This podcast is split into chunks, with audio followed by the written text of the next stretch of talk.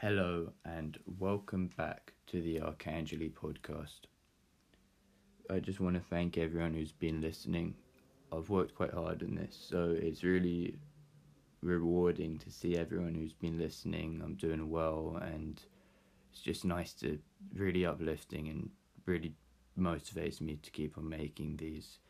Uh, so, in this episode, we're going to be talking about Pope Leo the Thirteenth his social teachings such as Rerum Novarum, and we might get into a little bit of Salazar, might be talking a little bit about modern applications of the social teachings I'll be talking about. You know, um, be quite a wide, quite a long one, I'm presuming as well, um, quite a long episode.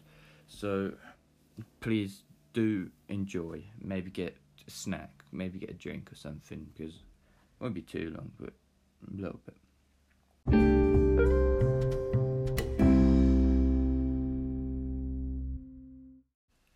So to begin, I'm going to be talking about Pope Leo the Thirteenth. He was the Pope at the time Rerum Novarum was written, and he has a reputation of being a social reformer, which is surprising and quite interesting because he was the son of a noble family. His dad was an Italian count, so they were kind of the last vestiges of feudalism in Italian society. He decided to become a clergyman and he graduated with honours. He was a brilliant student to become a priest and he was very, very popular as the Archbishop of Perugia. He did a lot of programs for the poor and he tried to make the best of the troubling situation with the decline of the Papal States and the constant wars with nationalist movements in Italy. So he did his best for the poor, provided free education for young children and as a result, he was exceedingly popular and well liked in the area.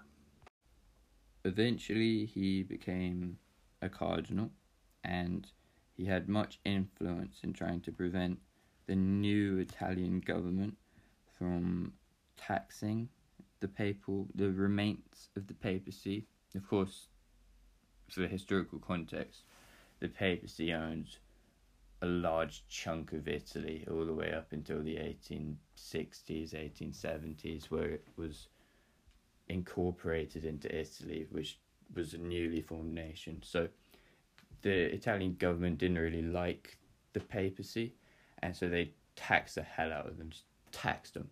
And they tried and control the schools, tried and controlled basically everything traditionally the Catholic Church was in charge of. So this was in an attempt to make a more secular government and limit the influence of the church. So he managed to do quite a good job of keeping them at bay and making the church still retain some influence. And he did this by introducing a new curriculum into the schools, which prevented the Italian government from taking over because instead of just being about theology, it was a much broader and a much broader scope, so it was up to the standards of the government at the time. After he became Pope in 1878, he managed to bring much stability and normality back to the church after difficult years when the Papal States fell and became Italy, and the loss of influence due to the nationalist movements of Germany and Italy, all over Europe, really, which kind of took focus away from the church and took him out of relevancy in society. Pope Leo XIII's intellectual and social teachings he created as a result of these, as well as his diplomatic skills, helped him and the church regain much of the prestige lost with the fall of the Papal States. He tried to reconcile the church with the working class, particularly by dealing with the social changes that were sweeping Europe as a direct result of the Industrial Revolution and the formation of capitalism. It's interesting though because although he was all trying to make amends with Italy and Germany and he succeeded for the most part, he never gave up on temporal power in he hoped for all of the papal states to be given back to him and at least Rome he wanted and this policy stayed in effect until he was replaced as Pope in 1903.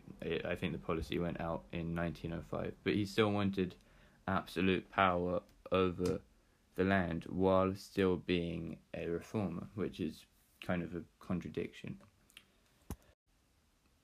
The new economic order had resulted in the growth of an impoverished working class who increasingly had anti clerical and socialist sympathies.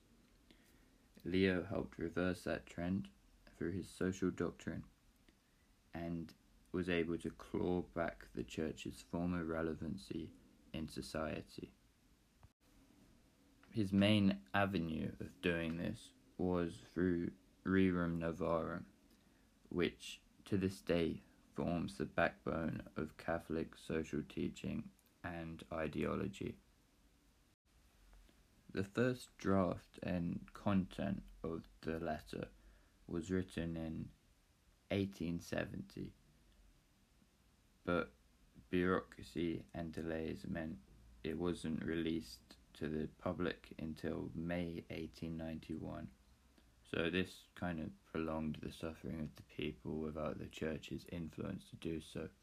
I mean, it was started before Pope Leo was even elected as the Pope. So, it, in broad senses, it was a response to industrialization and the state and condition of the working classes because before there wasn't really a working class it was feudalism there was peasants and there were the nobles as well as merchants and craftsmen.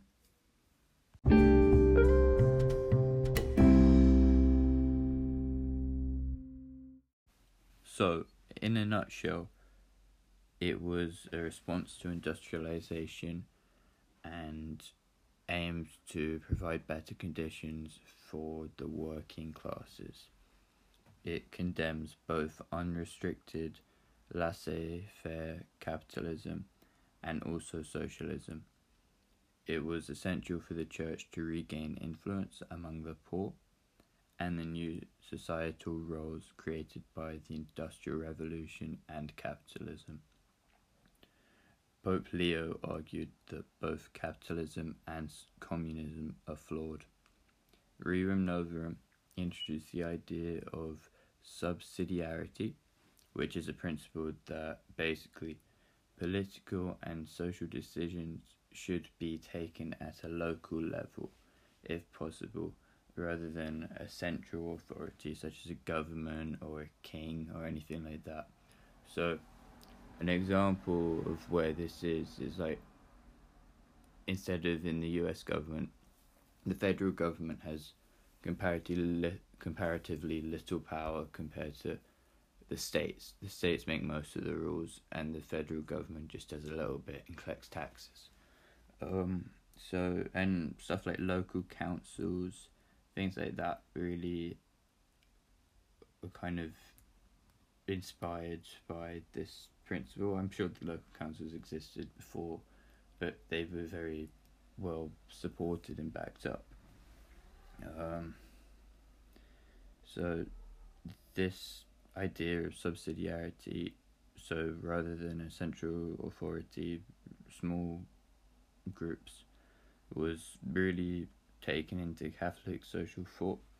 And you can also see that in the Second Vatican Council in the 1960s, where the Church, while the Pope still has power, the church is free in each country to decide what language the sermons are in and how the sermons are done, and they have much more power over how things are done in a local, like, country level.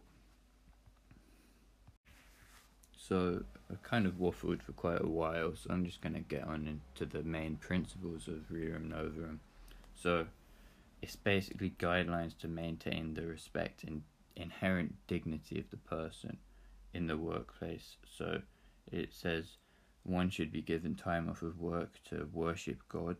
You can see it's very Christian based and have time to fulfill family obligations. So, like, you know, you should be able to pick your kids up from school, spend time with them every now and again. You know, good, good deal.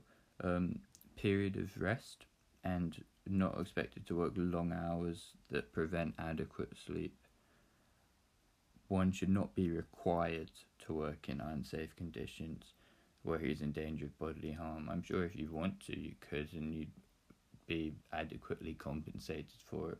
But they talked a lot about mines, um, like gold, metal, quarries, stuff like that, because they were very fatal, um, high chance of injury back in those days before safety equipment.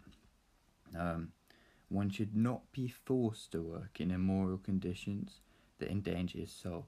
Now, notice how it says not be forced because God gave us free will, and if we, if someone is morally degenerate enough to want to work in conditions, for example, Uh, immoral conditions, for example, sex work, you could say is very, you could say it's immoral. I'm not gonna go into my thoughts on the matter, but you could say it is should not be forced. So no one should be forced into sex slavery, sex trafficking.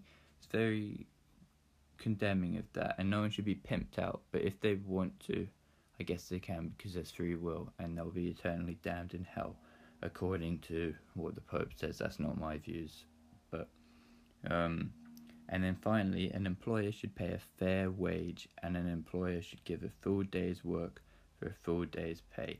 So shouldn't be holding wages. If someone does the work, you should pay them for it, and it should be fair. People should be able to live. So this kind of supports the idea of a minimum wage, which is enough to get by on. It's difficult though because, like, let's say I work part time at Sainsbury's, I should not be, or part time at a supermarket, I should not be paid enough to live on because it's a part time job and it's not really fair. I'm independent, so like I I'm a kid, uh, so like what what can you do? But I think if someone's working full time, they should get enough to, you know, live. I don't know, um, but you have to be very mindful of how that comes about. So this forms the backbone of Catholic social teaching and the ideology of modern times. His criticism of communism or socialism continues when he says that it seeks to replace the rights and duties of parents, families, and smaller communities with a, a rights system supervised by the state and a very centralized state at that. So the civil government should not have the right to intrude into and exercise control of the family, which is a basic building block of society in his beliefs. In Rerum Novarum, Pope Leo strongly advocated for the common good of man. So, without recommending any one form of government over any others, he put forth some principles for the appropriate role of the state in a good government. So, he believes the primary purpose of a state is to provide for the common good of man. All people have equal dignity, regardless of social class, and so a good government should protect the rights and needs for all of its members, both the rich and the poor he pointed out that all members of a society contribute in some way to it. So everyone's contribution is important, contributes to the common good, that is. And he condemns socialism because he points out that no one should be forced to share his goods. However, when one thing is when one is blessed with material wealth, one should use this to benefit as many people as others. So you should have the free will to make the right the right and moral kind of Christian choice. We'll regard as moral choice. He emphasized the dignity of the poor when he said, As for those who possess not the gifts of fortune, they are taught by the church that in God's sight poverty is no disgrace, and there is nothing to be ashamed of in earning their bread by labor. So he's basically saying it's alright to be poor, you shouldn't be ashamed, and it's fine to work for money, like you shouldn't have to rely on the state. And he also says the richer classes have many ways of shielding themselves and stand less in need of help from the state, whereas the poor have no resources of their own and must depend upon the assistance of the state. So he's basically saying the poor need the state for help, whereas the rich don't. So, preferential option for the poor, you help the poor first because they're the ones who need the help more. The final main point talked about in Rerum Novarum is freedom of association. So he defended private society, which are different smaller groups in a larger society. So clubs, religion, i.e., the church, and even political things such as trade unions. He defended on the principle that people should have the right to freely associate with whatever they wanted regardless of his own view on trade unions.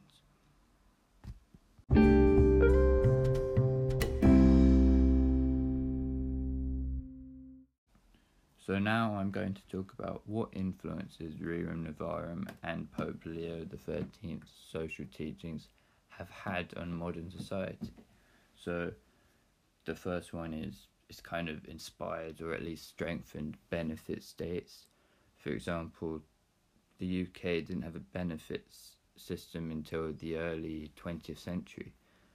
And when this document was published in 1891, it really did help hasten the formation of these states. So it really did benefit the lives of the poor. Another one is Salazar He's, he's controversial. Many people say, oh, he's a fascist, which I don't believe, and maybe I'll talk about that in another podcast. But regardless, he established his Estado Novo, which is a corporatist state, and in it, he strongly adhered to social justice, and this was very strongly based on Rerum Novarum he used the policies to make life better for the poor of Portugal, and he was able to use this preferential option to transform it from one of, if not the poorest country in Europe, to a prosperous state by 1970. So, in just 60 years, he was able to eliminate illiteracy by prioritizing government or state help to the poor in schools and he gave voting rights to the poor. So I'm definitely going to consider making an episode about Salazar because I think he's probably one of the most misunderstood figures of the 20th century and he's a very interesting figure. Now, there is questions being asked of Rerum Novarum and if it still holds up in a modern globalized society. For example, right now, although we do claim to be progressive and uphold the rights of man with our benefit states and the others, we still exploit the slave labor of Uyghurs in China, indebted servitude of people in the Gulf states to construct stadiums. So I feel it's quite hypocritical, but the it is the basis of most social programs today. So it is good, but I do feel we should hope that Pope Francis does release a bit of an update condemning exploitation of those outside of the influence of the state. For example, in the UK, we can't influence how China, another state, treats its workers, and yet we still assist in the exploitation of that with slave labor and genocide, essentially. So we should definitely expand Rerum Novarum beyond just the state in the future, and that's how I think it should be going forward. So that's it for today. It's quite a long one, I'm pretty sure, and I feel like I've kind of gone in circles in a few places, and I don't know, yeah, it's a little bit too broad of a topic for me to tackle, especially with how inexperienced I am in making podcasts, but I've done my best, and I think it's pretty interesting, and maybe it, it will encourage you to go ahead and research it some more by yourself, because I don't know how well of a job I've done of explaining everything, but I want to thank you for listening if you've made it this far, and I'll see you again sometime in the near future. Goodbye.